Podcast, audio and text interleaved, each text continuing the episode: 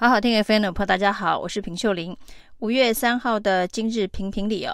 来谈谈前总统陈水扁。虽然在保外就医当中，但是最近又有了大动作。这是因为他的儿子陈世忠呢，因为洗钱案判刑确定，五月十一号呢就要坐牢。这一年的刑期，最重要的是因为选罢法草案。正在演你哦，由这个民进党所推动的选罢法修正案呢、啊，里头呢，凡是涉犯洗钱罪者，终身褫夺公权，不得再参选呢、啊。那陈志忠刚刚好犯的就是洗钱罪哦，他因为洗钱罪必须入狱一年，但是呢，对他来讲最大的损失恐怕是永远不得再参选了。所以呢，陈水扁呢。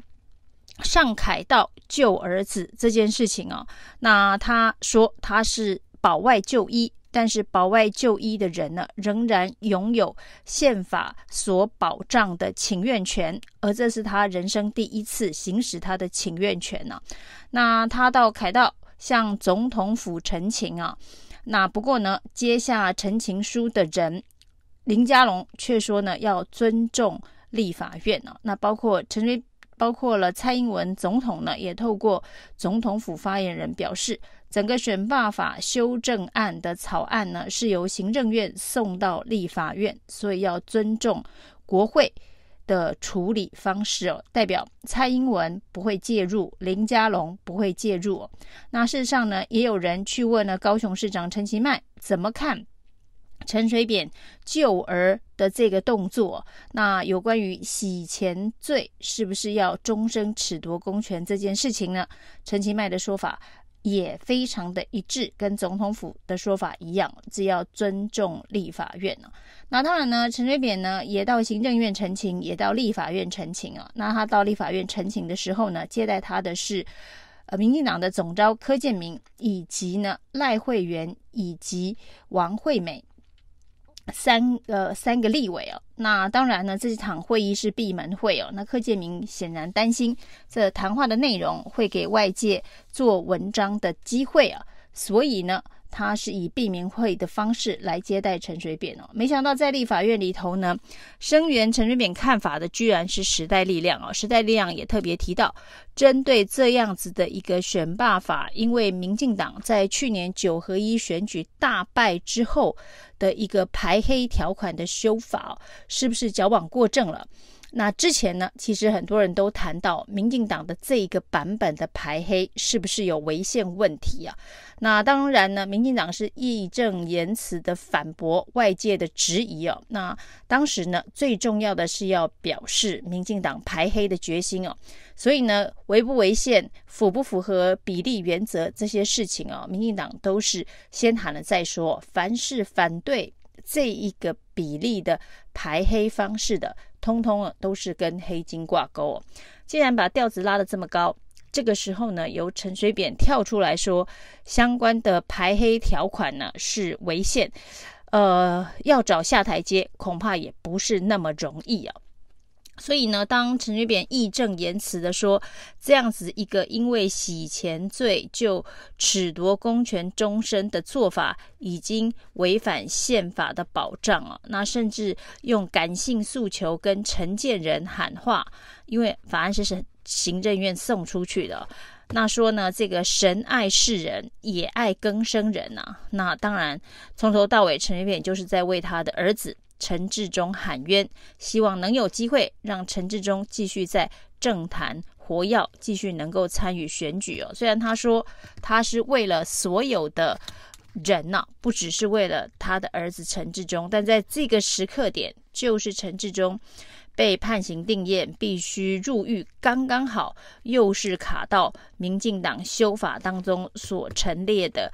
洗钱罪哦，说不是为自己的儿子喊冤争取权益，恐怕谁也不会相信啊。但是呢，这个所谓的选罢法的排黑条款，正好是民进党在去年大败之后的一个黑金挂钩议题所下的一帖猛药。只是这一帖猛药呢，第一个得服用变成毒药的却是民进党籍的陈志忠哦，因此呢，陈水扁只好自己上凯道救儿子哦。那有关于台南之子陈水扁，当然在台南仍然是有一定程度的影响力，所以可以看到呢，今天愿意接待陈水扁在立法院里头的，就是台南的立委赖慧媛呢。那台南之子要救台南金孙呢？大家问到说，那现在的民进党党主席是赖清德，那有关于排黑条款这件事情呢，民进党的立院党团全党力挺力推，行政院也买单。那这件事情不是该请党主席赖清德来处理？特别赖清德现在呢，还是民进党的总统候选人，基本上在党内呢，赖清德话最也跟党哦，是定于一尊哦，所以为什么不找？赖清德却要找蔡英文呢？不过陈水扁说呢，这个人家不想要跟你讲话，难道热脸要去贴冷屁股吗？看来陈水扁似乎是曾经找过赖清德，希望能够翻案啊。那赖清德没有理他，所以他才会说：难道要热脸贴冷屁股吗？所以呢，大家就问说：那陈水扁，难道你在接下来的这个选举，二零二四的选举当中不停赖了吗？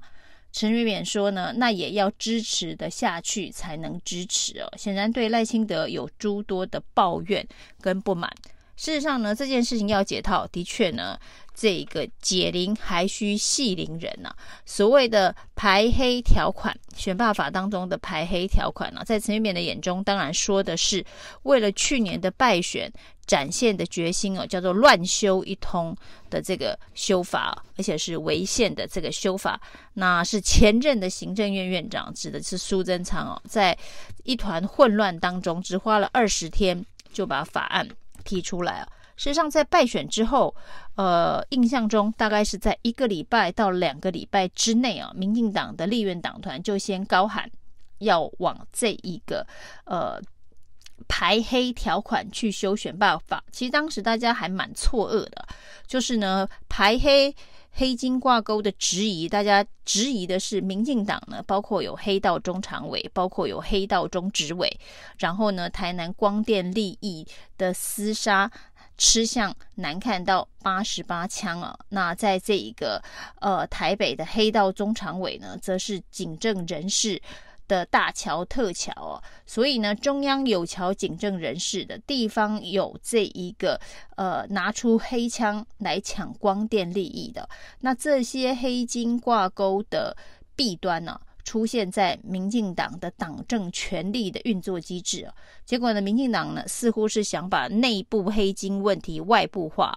那就说呢要修排黑条款，要透过。立法的方式哦，来帮民进党自己的黑金解套。那整个事情呢，当然是很明显的政治操作。那当时也有在野党质疑说，这符不符合比例原则哦？有没有违宪之余哦？当时这样子的一个反对的声浪呢，都被民进党定位成是，那代表在野党呢，根本是比民进党还要黑金哦，连切割的勇气都没有。那这样子的一个标签贴了下去之后，要反对的声音就出不来，而且也没有人敢讲，一讲就被贴上黑金的标签了。结果呢，现在居然是民进党自己的前总统，为了救自己的儿子，跳出来呢，这一个点破这一个问题哦。那现在对于陈水扁所抛出的这一颗烫手山芋啊，那民进党到底接？还是不接啊？那赖清德到底是接还是不接啊？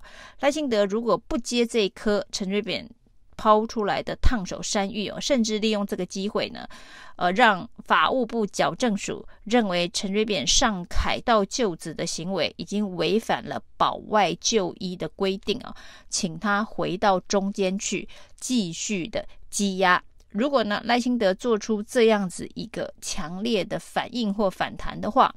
那台南之子陈水扁呢，跟这一个以台南作为自己的这个本命区的赖清德，恐怕呢会有一场非常惨烈的火拼。那会不会影响到赖清德的大局？他的二零二四的选举会不会因此蒙上阿扁的阴影哦？在自己的本命区的台南，台南之子陈水扁的全力反扑，到底会不会让赖清德在这一局上面呢屈服？那这种屈委屈委屈的同意修改之前呢高举的排黑条款哦，会不会是民进党在这场选战当中最后的选择？是一场蛮有趣的戏啊！以上今天的评评理，谢谢收听。